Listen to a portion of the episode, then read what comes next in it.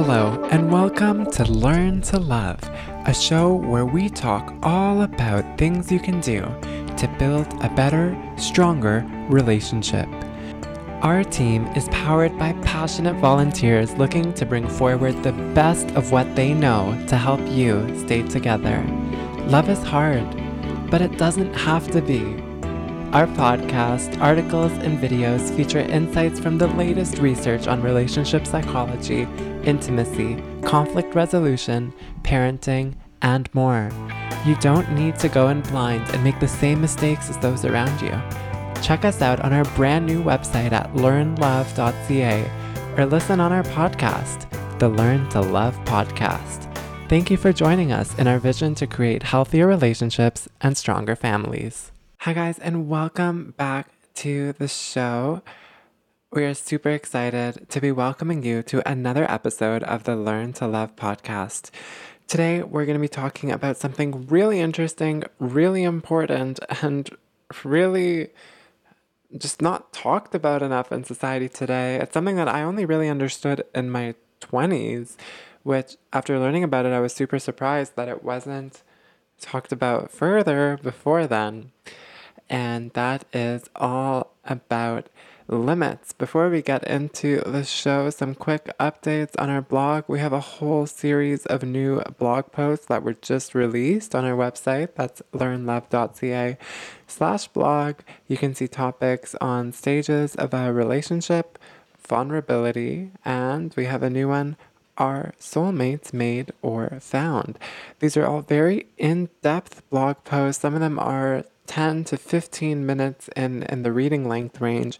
We're going to be posting shorts, short versions of those. Uh, if you just want a quick read, a summary, if you really want to get into the details, you can check out those longer, more editorial style pieces.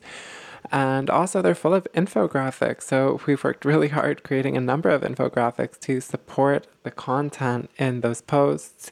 We know there's a lot of visual learners out there um, and we also think infographics are great ways to just present content in easy to understand and simple ways to help summarize. So uh, that's what we did.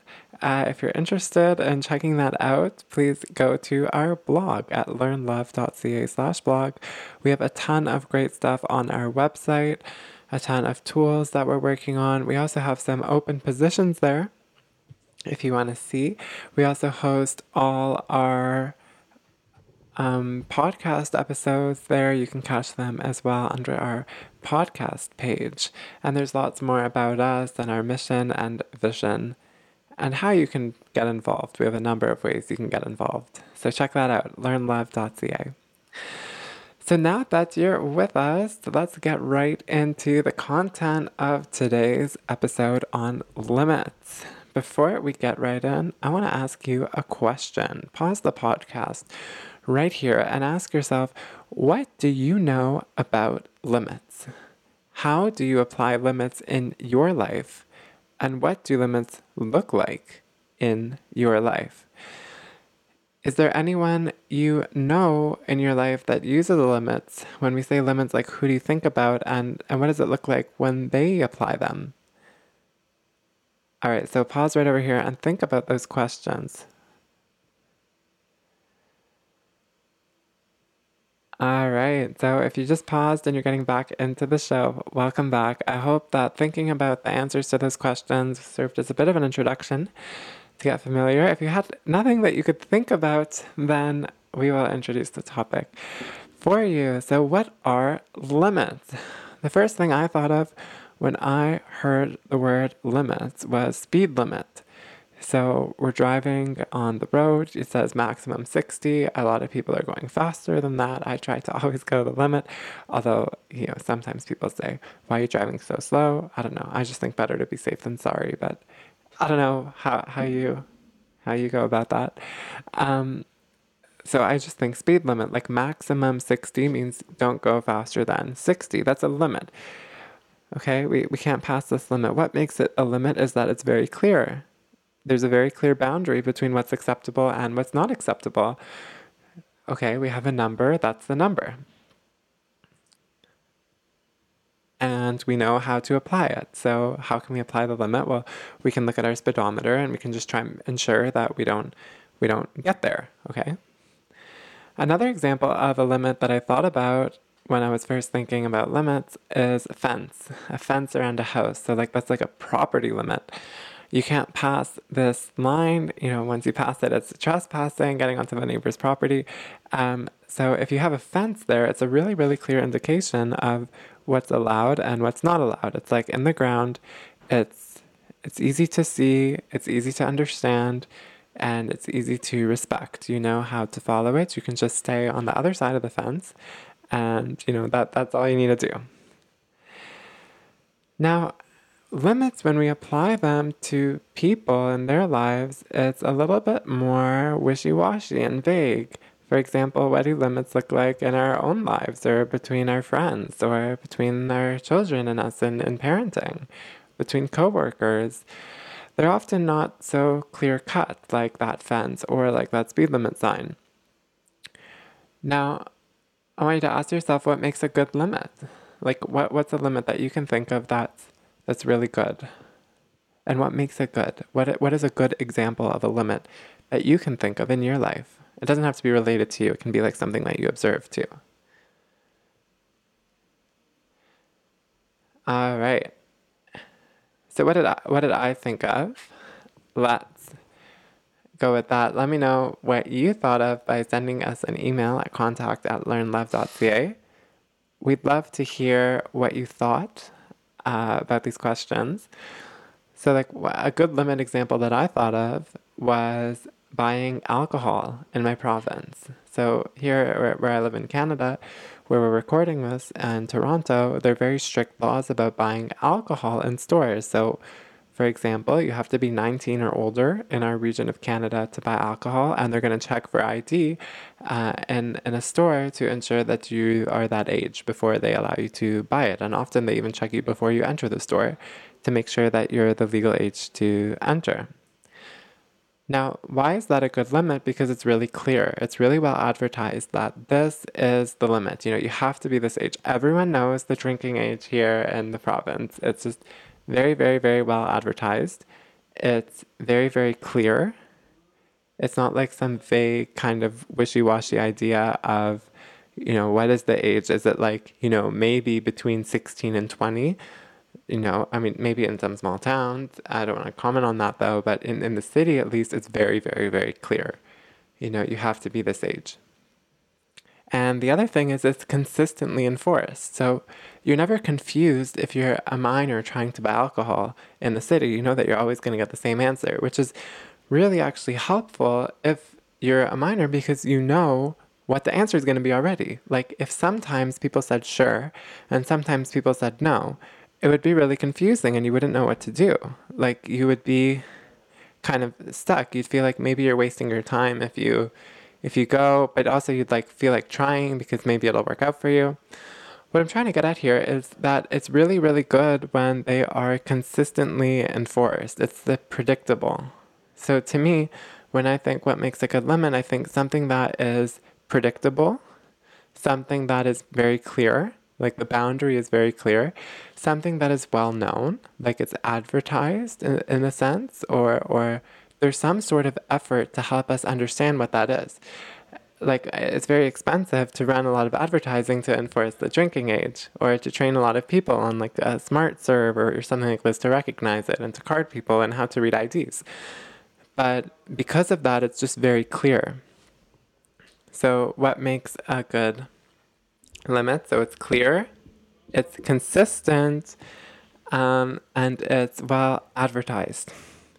Now, these three these three principles, clear, consistent, well advertised, it applies also to things like a fence around a house. So the limit's very clear. It, you know, you can you can see it. It's consistent. Like, you know, that fence means that you shouldn't pass in any situation. And it's well advertised because it's kind of like common knowledge that you just know that a fence is the limit that you don't pass.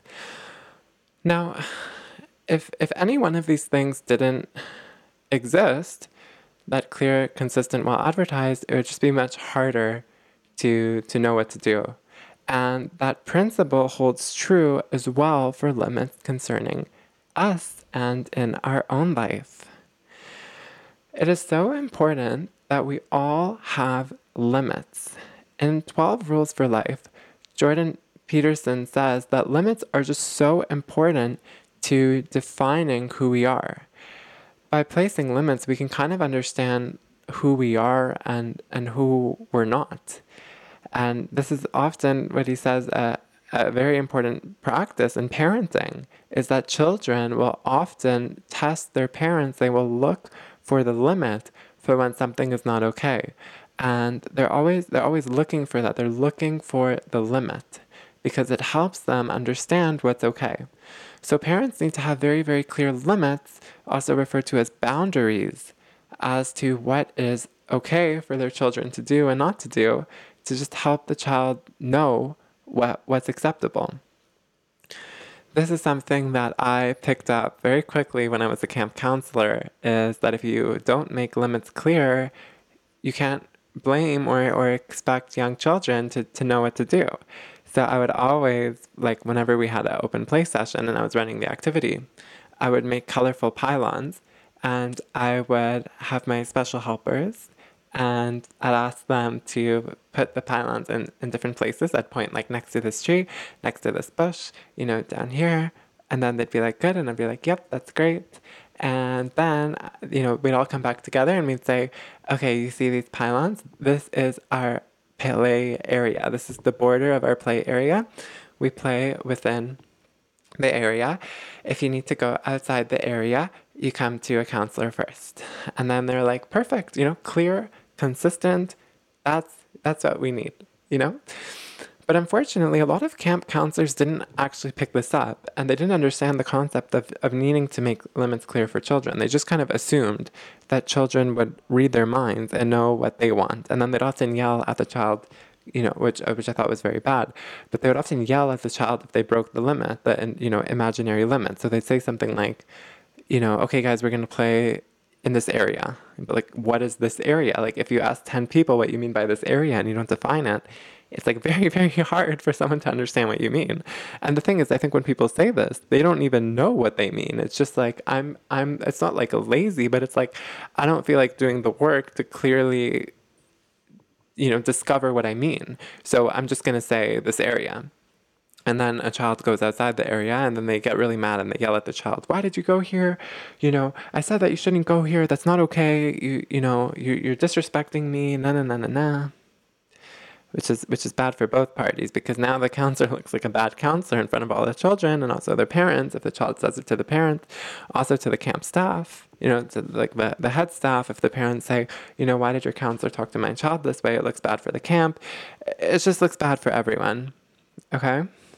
That's also why at summer camp, as counselors, we had to be really clear with our expectations, which is what we called them. We didn't call them rules, but expectations that we made together with the our children, like who, who we were appointed for, um, so that everyone had a clear idea of what was expected of them. And then we reinforced that through giving things like stickers to children who, when they when they behaved in accordance to those expectations, that positive reinforcement. Now, why, why am I bringing up this story here? Because it is very, very similar. It's actually pretty much almost like exactly the same as what we have to do in our relationships and in our own parenting. And also, like with our peers and, and with ourselves. We need to make limits with what's okay and what's not okay with our partners, with the way we think about ourselves, with the way we interact with our peers and coworkers, and, and with everything in life. Now, when I first heard this, I was like really shocked by the idea because I honestly, before my 20s, I never thought about the idea of setting limits, like kind of like explicitly. Like I always knew kind of like, yeah, you know, some things are not okay to do. I had my own, you know, things which I wouldn't do, which I didn't think are okay. But it wasn't as encompassing as what I'm encouraging you all to do today and what, and what I have done and others on our team have done over the past couple years through our learning and discovery. Now, what are examples of this kind of stuff? Well, we want to set limits to tell others what is okay, like what they're allowed to do around us, okay? How vulnerable they should be with us. Also, for ourselves, how vulnerable we allow ourselves to be with others. We can also set limits on the things like how hurt we choose to be from things that people say to us, okay? How much devotion we give to people, we give to others, we give to tasks. We need to set boundaries so that we know where we start and where we end. Now, a lot of people actually don't set limits because they don't even know who they are. That's one thing. Or the other thing is they don't feel it's appropriate to be assertive, to tell others what they need from them and what's okay and what's not okay. Or, or this is another big one, they just assume that other people know what to do because they're like, oh, well, I would do it this way, so they would just do it this way too. But the thing is that it, doesn't work like that. Just because we think to do something doesn't mean that another person would automatically think to do that too. We're all different and we're all unique, which is something we're, we're really pushing in this show. Everyone is different. Um, that's a really big thing that, that was brought about in our, in our blog on, on stages of a relationship.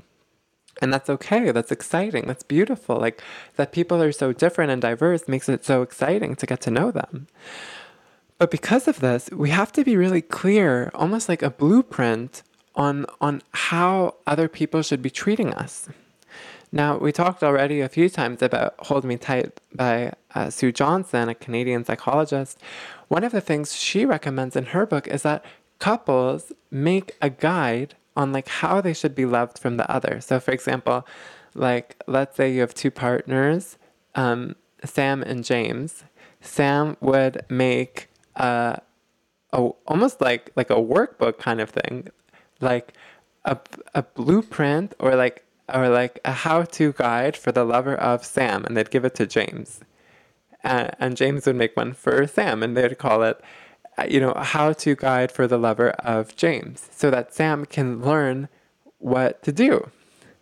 Now, we think like, oh, that's not natural. And like, okay, maybe at the beginning it's not natural, but you know, the beginning, very few things are natural when we have a lot of you know very strong sensations and feelings like very strong hormones from from the initial interaction with a new lover.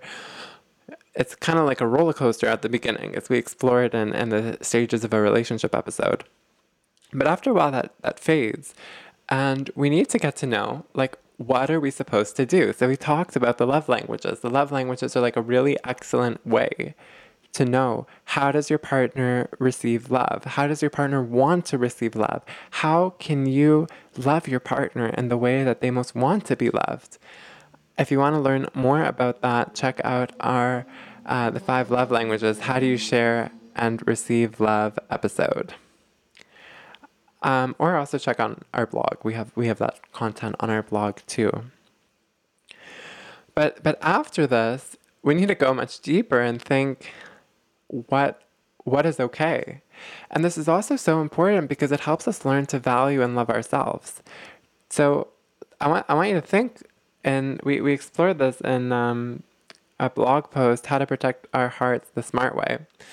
But I want you to think of like a jewelry box, okay? This is really, really important. So a, a jewelry box, you put a lock on it, and it kind of and usually like i don't know maybe you hide it or, or you put it in a safe place. And like if you have guests you usually don't open the door to your jewelry box. You don't leave your jewelry box open. Or like if you have someone that you're not so familiar with in the house like it, it's something that you would kind of you would keep safe you know?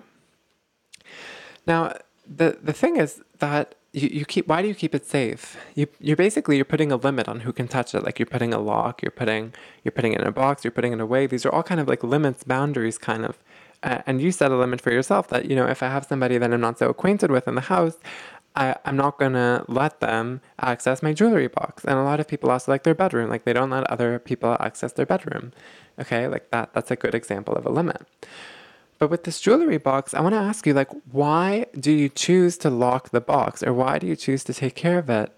It's because it's valuable. This is such an important point. Such such such an important point. When you believe something is valuable, you work hard to protect it and you make limits and boundaries over who can use it and, and the kinds of things that can be done with it. Do you see where I'm going with this? If we set limits on what is okay for the way that we treat ourselves, and we're very clear about this, we will feel that we are more valuable. And a lot of us don't feel valuable. But maybe we don't feel valuable because we don't have those protections in place, those, those limits.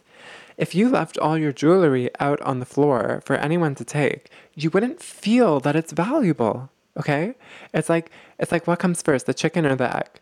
That, you know, if you feel something's valuable, you're going to take an action to protect it. But also, guys, it goes the other way around too. If you take actions to protect something, you're going to subconsciously eventually start believing that they're valuable because you need to come up with a way to justify your behavior if you keep doing it.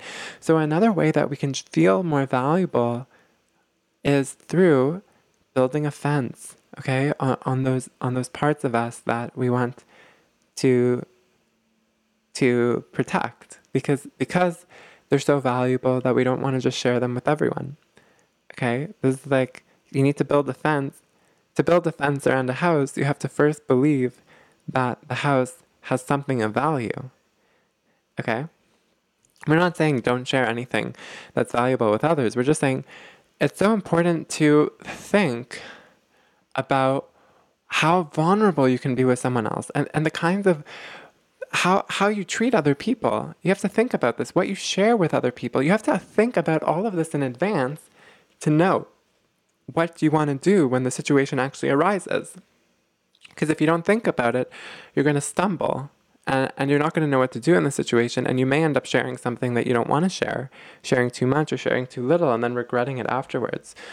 A lot of what we do in our life related to love and friendships isn't planned because we feel like it should just be natural and organic. But if we do plan for these things, guys, if we do plan, we can be better. Okay? We can be better. Limits are also super, super helpful in protecting the way we feel about, about things that occur around us. So I want to give you an example. Um, and this comes from the book Stop Walking on Eggshells by Paul Mason and Randi Kreger, which is a really interesting book on conflict resolution that we're going to explore in much more detail uh, in, in later episodes dedicated to it. But um, here, here's an example that they use in the book that I want to share with you. Okay, so one partner, let's use, uh, I don't know, uh, Sam and James again, but you know, partner A, B, whatever you want to use. Okay, so James tells Sam's, I'm going out with my friends. I'll be home at 11. Sam then starts crying, saying, Please don't leave me in the house. I'm so lonely without you. I feel like you don't even want to spend time with me.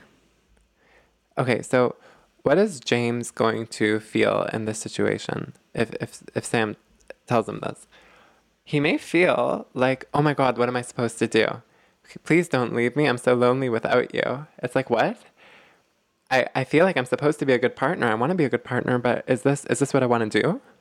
So what what happens in this situation? If there's no limit in place, James is going to say, like or what would you say? Pause the podcast right over here. If your partner said this to you pause right here and think how would you respond to that? All right so welcome back if you just paused.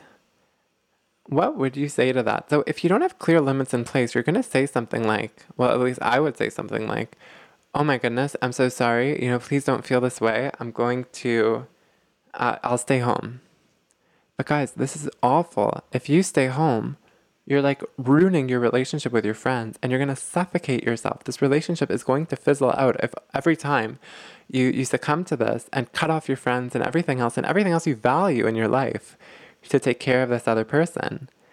We have a whole future episode dedicated to why we need to take care of ourselves to take care of others. But this is just an important point to drive now is that when you're on an airplane and, and the masks come down, um, if there's a change in air pressure in the cabin, you first put on your mask and then you help the person next to you with their mask. You have to take care of yourself before you are physically and emotionally capable of taking care of others. Yes, there are times where you can get a lot of reward from taking care of others, like volunteering, helping other people makes you feel good. In many circumstances, that's fantastic. But in many situations, you have to first have like a minimum care that you take of yourself to be able to dedicate this energy and, and resources to this. Okay, we're going to explore this later. Uh, okay, so that's that's one example. They say, "Okay, I'm sorry, I'm not going to go." Okay, but what's another example? Let's say that James made a limit that he needs to have some time for himself and he needs to have some time with his friends. And you can do this too for yourself. Let's say you make a limit for yourself that I need to spend time alone with my friends like three times a week or once a week or twice a week. Okay, you have to you can talk about you can talk with your partner about this and and just make it very clear from the beginning and, and have some compromise, okay? If you if um if you're you're stuck. You should always work on compromising, but just make it clear from the beginning. So if he had this limit, he could say something like, I'm sorry you feel like I'm abandoning you. That must feel very painful. But I told you about this a week ago, and you could have made plans with your friends. I'm not abandoning you. I just need some time for myself and will come home again in a few hours, just like I always do. And then goes out with their friends. Isn't that so amazing? So, in, in this example, James made limits uh, on how much they allow their partner or anyone else to impose what they want on them. Okay? And then they very, very respectfully abided to their limit. And they got they got what they want. And their partner got the message. Okay? You could have made plans with your friends. I told you in advance. If th- this is the kind of thing you, you discuss with your partner when you're first talking about your limits. Okay, so by, by setting the limit, James is now satisfied that he got what he needs. Okay, and yeah, maybe it hurts in the moment for, for Sam, who hears this news, but if it was set up already, and you know, it's like multiple times that this limit's been enforced, eventually they're going to get the message and they're going to stop complaining about it. Okay, and if they don't stop complaining about it, maybe there's a problem, a deeper problem. Okay, there's there's a lot of tools available to work on deeper problems. Most notable one being speaking to a therapist, which is outside the scope of this episode, but just something important to consider. It might be a trauma related reaction. Okay, but but this is just so important here. You have to set up limits. Another analogy you can think about on this is like like um, two trees, okay? So, like, maybe when you come into a relationship, each of you are like a tree, okay? And, and you're trying to come close together. But, guys, what happens if two trees get too close to each other? They suffocate each other, guys. If two trees get too close to each other, either one of them dies, or both of them die, or they both stop growing because there isn't enough resources in the soil around them and the roots are competing with each other too much.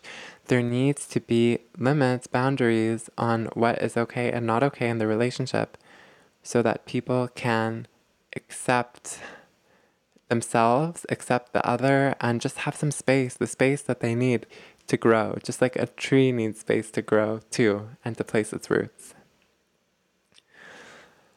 Now, everyone needs to set limits on on everything, guys, everything. Like how much you allow others to make you feel. Let's say that you're giving a, a speech or you started a podcast or something.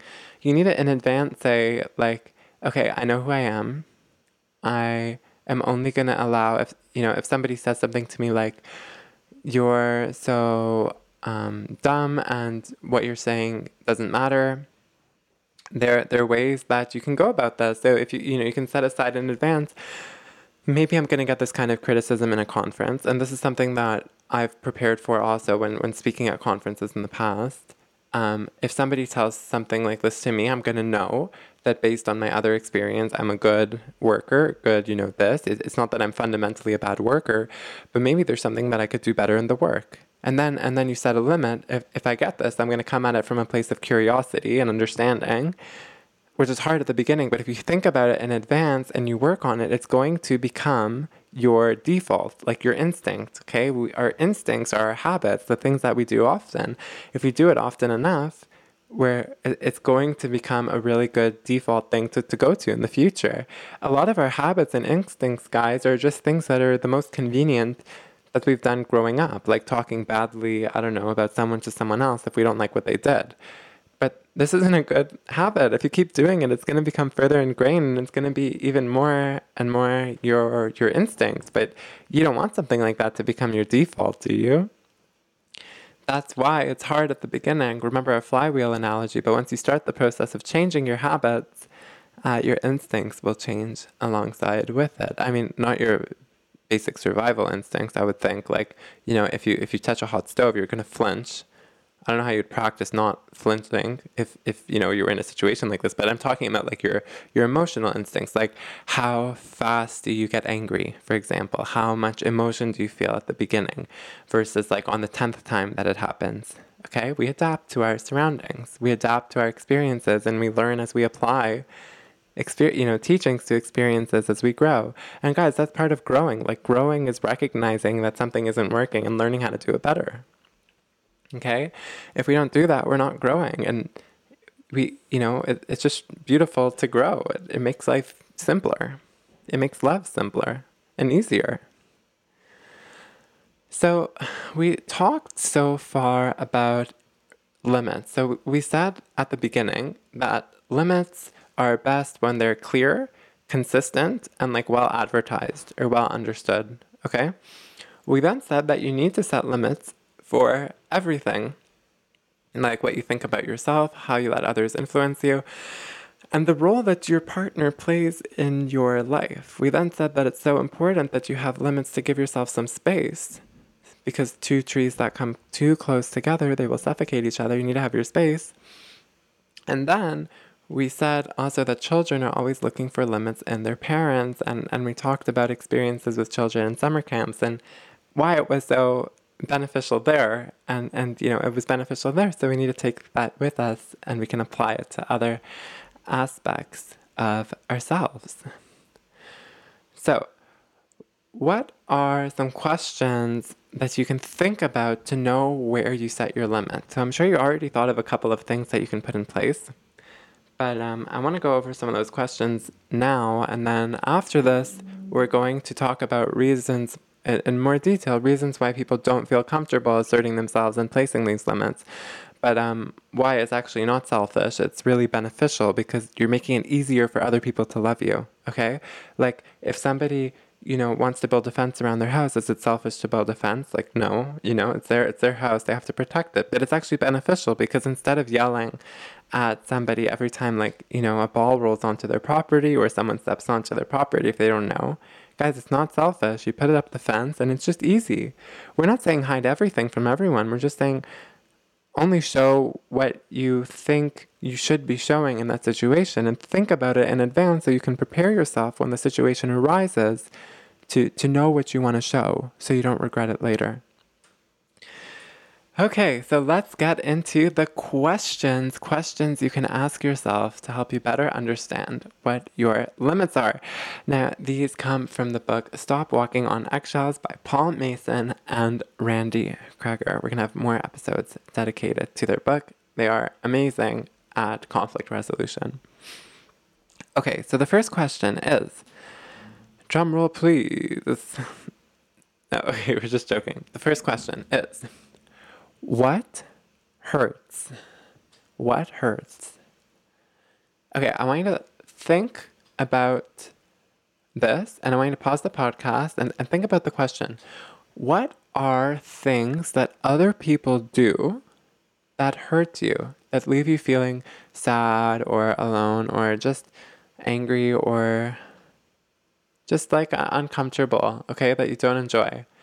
Think about it. Pause right over here. Think about it. What hurts?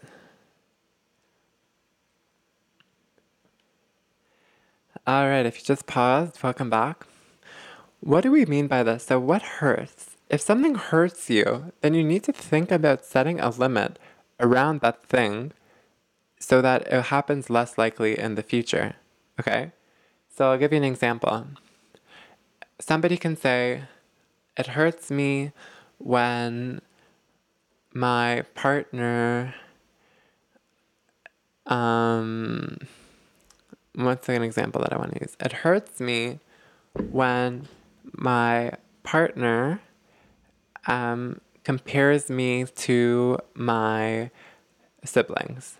Okay? I feel like they often compare me to my siblings and it makes me feel just really uncomfortable. Okay? I don't like it. Like, I don't think that's appropriate. I get that they think it's fine, but I don't really think it's appropriate. And it doesn't make me feel good. It hurts. Like, I, I don't want to hear that. Okay? Like, why, why should we be talking about this? Okay, so so there's a limit. You you can when when you have your limits conversation, I don't recommend that you just out of the blue go to your partner and, and say, you know, here's my limits. Um, I think I recommend that you you have a conversation where you say, "Hey, I heard about this tool called Limits from the Learn to Love podcast. They say that it helps make relationships get even stronger, and I'd be really curious to learn about them with you. Would you be interested in having this kind of discussion with me? Okay, maybe your partner will be like, sure, and, and they'll tell you when they want it, and then you can have the conversation then. But you can say something like, I feel hurt when we talk about my siblings. I feel hurt when I'm compared to them, and it would just make me feel special if this is something that we don't talk about. Like if we just don't bring it up because it doesn't make me feel good. Okay, like that that's a good example of a limit. Or another limit is like um, we can use our original example from the book. Um, like it hurts when I want to go out with my friends and you say that, you know, I I should stay with you at home. Okay, I need time to be with my friends. Let's agree on a time period that we can do together. That's okay. And, you know, if, if they're hesitant on this, you can talk about the analogy with the tree. Okay? Guys, the whole point here is, is making our relationships easier, healthier, and stronger. That's what we're all about. And a relationship can always get stronger. Okay? Remember, we're not perfect. We have to learn how to get better with time, which is why we have these conversations with our partner. Okay? Our next question to think about what hurts is what feels good? Okay, what feels good? This is something I want you to think about. Pause the podcast right over here. Think about what feels good between you, your partner, your coworkers, your peers. You can take it step by step, start from each one and think about it. What feels good? Pause right over here. All right, so if you just paused, welcome back. why why did we ask you what feels good? Okay, encourage more of this, but also the opposite of this could be a place that you can set limits, okay, or expectations. For example, it feels really good when my partner compliments me and um, notices how hard I'm working to have a beautiful body, okay? That let's say that feels good.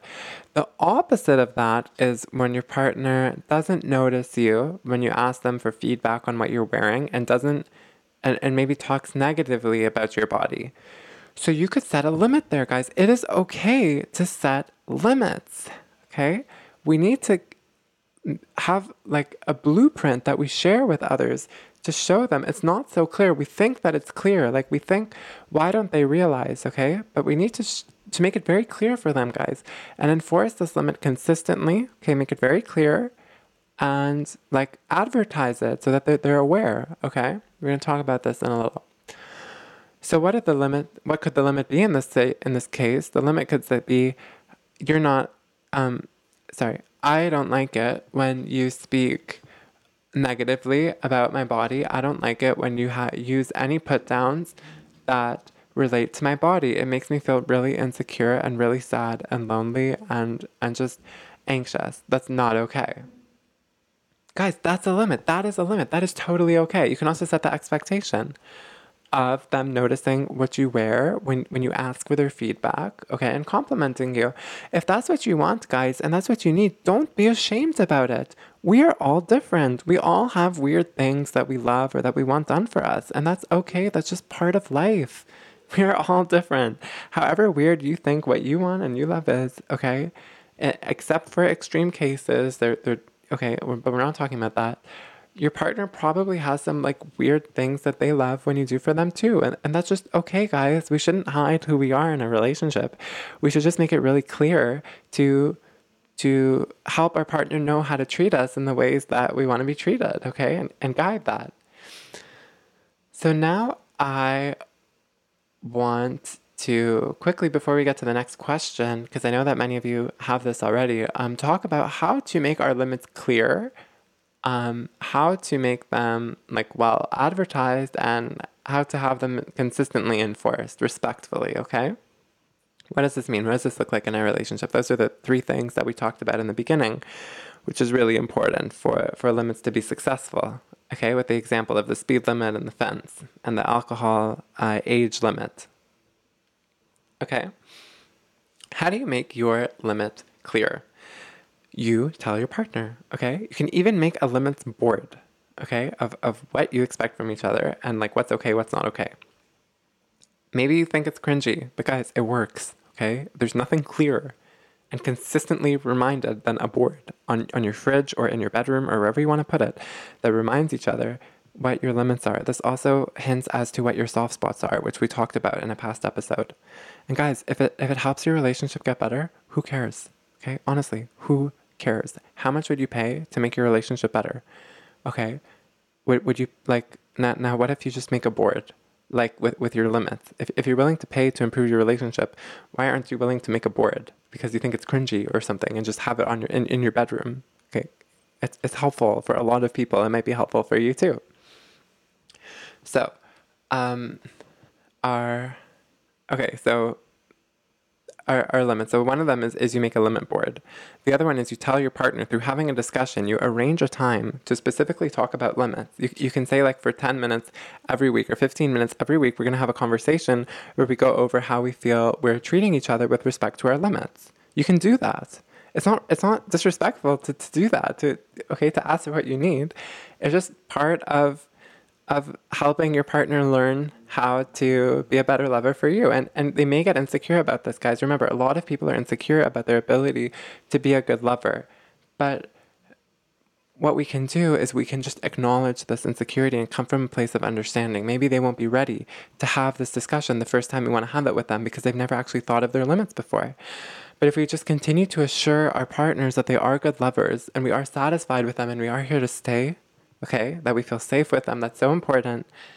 But we're interested in doing this to get better, okay? And like and like that then it's it's a good time. And also, you should do this like especially if you're in a good time in your relationship. So you might think like, "Oh, well everything's good right now. Why should I have this discussion?"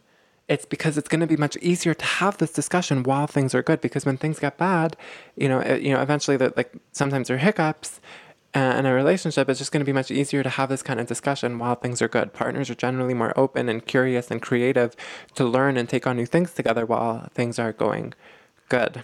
It's kind of like what we talked about in the episode on the emotional bank account is you want to build it when times are good so you have more of it for when times are bad okay that's like a like a safety net a lot of people have like a uh, an emergency fund. Okay, so if someone got you know loses their job, they have enough to support themselves for three months or six months. This is kind of like what you're doing by when times are good, having this limits discussion. Okay, and if you do it every week, if you give yourself an opportunity every week to talk about it, or even every day, you can ask them something as simple as "How's your love tank?" which is how loved do you feel? How much do you feel I'm respecting you, and and guarding your limits. Just every day, just ask yourself, "How's your love tank?" and, and talk to them in advance to tell them what you mean by this love tank the love tank I first heard from Gary Chapman and the five love languages. And there you go, guys. You have an opportunity, okay, to share how you feel. Like you have to create this opportunity. And, and it's beautiful once you have it. It just makes things so much simpler. Um, okay, so that's that's what we talked about when for advertising the limit. Okay, the board, the consistent conversation, or the asking how's your left tank. Um, how do you make it clear? You tell them very specifically, like what it is. You have to think on yourself. It's actually going to be harder for you to think very clearly on what the limit is than like telling your partner. You have to first think about it. The hard part is thinking about it first. Many people struggle in with communicating their limits because they just don't know like what to say, okay? Because they actually don't know what the limit is. But you have to really think about it. And it's okay if you change your limit. You have to tell you have to tell your partner. Okay, you can have like a draft one, draft two, you know, final draft. And also, guys, remember in our stages of our relationship, we have a maintenance stage. People change, okay? Like our values are going to change, our limits are going to change, but we have to just keep communicating over time so we can ensure that we're we're like respecting those boundaries as they change. Okay? So that's how you be clear Okay, we said well advertised. We'd already talked about that with the board with the frequent conversations. Now I want to talk about the last one is consistent. Guys, this is so important. And we don't do this enough because we're scared to be assertive. But this is actually like I would say maybe well not they're, they're all very important, but like extremely important and not done enough is you have to be consistent. Guys, don't don't like if they break your limit, okay? It's easier in the moment to do nothing about it and to just let them pass your limit and pretend like nothing happened, okay? Because people don't like conflict. A lot of people are actually scared to do something that might cause conflict because they just don't want to be the one that engages in it.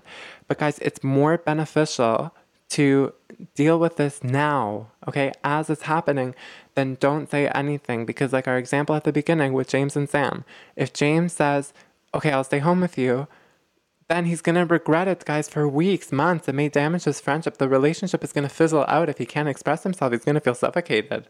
And you are going to feel suffocated too. Your relationship will, well, very likely have negative consequences that come in the future if you don't allow your limits to be enforced, like to be guarded. You have to enforce them, guys. It's like the same thing with the drinking age, with the speed limit, like with the fence. You have to enforce them, okay? How do you do this consistently every single time? Every, every, every, every, every, every single time that your limit is broken, you have to right there, right there in that moment, okay, say, this is against my limits. This is not acceptable. Okay?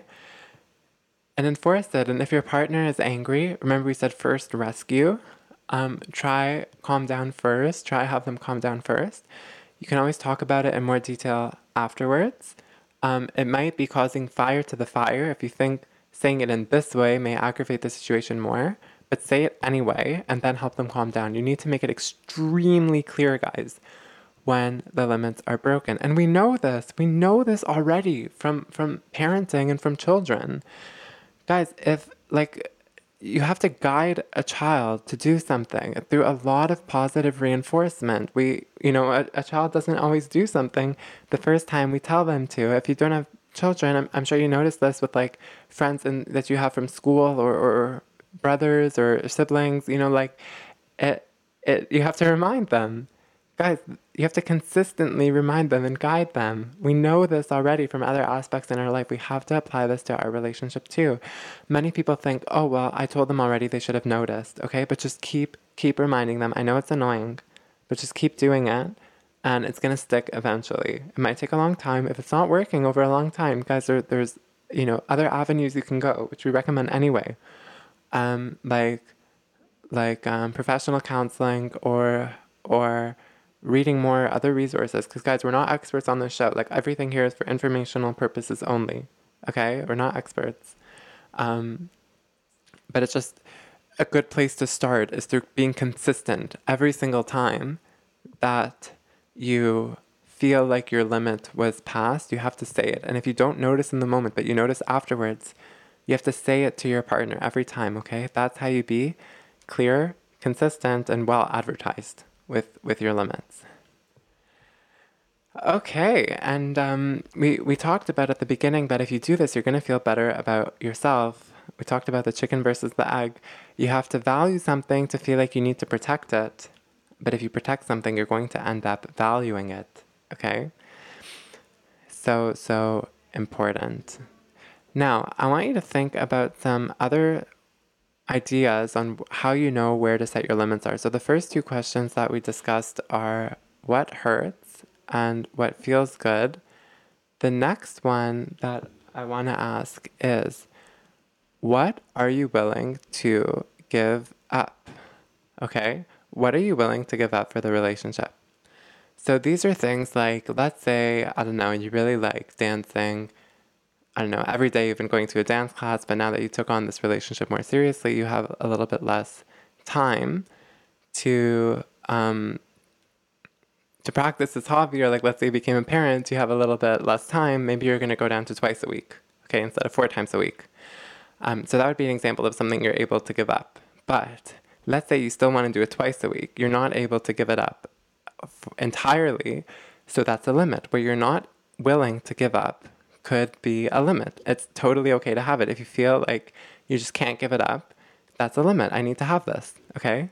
Like, I, I need to guard this and I'm to protect this time. That's okay. Um, another thing you can think about is like, how close do you allow others to get to you? Like, what's an example when somebody got too close or when you felt you got too close to to them did you start to feel like this was too much? Like that's a limit. You can think about this. You can know you can try to really think about when that moment occurred and then that can be your limit. Like when you get to this point that's not okay anymore and you communicate that and, and you can think about setting it up in advance too to like stop it from getting to that point like like leading the conversation away if it gets to that point. Another thing is like at what distance from someone do you begin to feel anxious or uncomfortable. This is like, so we talked about too close. Now we're talking about too far, like with your partner. It could be like emotional distance too. At what point do you feel uncomfortable? So, like, this could be a limit too. Um, when you get close to this, you, you say, like, okay, this is not okay. I, I, I need us to get back to where I'm comfortable, like in this range. And you can just communicate that to your partner. Like, hey, my outer, you know, I'm starting to feel anxious. Um, or I think that eventually, you know, if this continues, I'll feel anxious and uncomfortable. We need to work on this. That's okay. It's okay to say that. And um, there are many strategies that you can use to to feel closer. Most notably, is leaning in. Okay, leaning in, like taking opportunities to share emotion with each other. Remember, we said when the bank account is low, it's gonna be like hard to do that. You can think of it kind of like, like um, like oil change in a car, like when the oil is low, it like it gets harder to move the gears. But um, when the oil gets a little bit higher, when the bank account gets a little bit higher, it just gets much easier. It's like the flywheel. It's hard to start, but once you start, eh, it's much easier to get it to keep moving. Okay. Um, so over this episode, we're gonna wrap it up around here. Um, we talked about limits, why they're so important in helping you feel valuable in parenting, and also useful not just outside your relationship, but everything else in life. Like, we need to make limits on how we talk to ourselves, how, like, what is okay and not okay to tell ourselves. Um, because a lot of people have very negative self talk and it's not okay, and they know that it's not okay, but they allow it. Guys, we need to, like, be clear with this and make a commitment to not allow it and, and protect it, okay? And then as we protect, we'll feel more and more valuable. We talked about some questions to understand where our limits are. Those ones, again, to review what hurts, what feels good, what are you willing to give up and not give up? Um, how close can you get? At what distance do you feel uncomfortable? Okay, like if it's too far or too close to. Um, finally, I, some people, we, we talked about how some people don't feel comfortable being assertive. Maybe their culture doesn't promote that they're assertive. Um, but you need to just express your needs, okay? Maybe you grew up in a family that wasn't comfortable with you when you tried to express your needs. There's a whole bunch of reasons why we could feel this way and think this way. And that's, that's okay, it's okay that, like, whatever experience happened that we feel this way today happened. Okay, like it's there. Um, but I, remember, we said growth is is recognizing when things aren't working out and, and working to make them better. We've been growing our whole lives. This is a great avenue that we can grow in in the future. So um, recognizing that it's a problem to to say no to requests, for example, that that like are against your limits. Um, if you're not able to do that, it's a problem, or, or to allow things to pass when they bother you.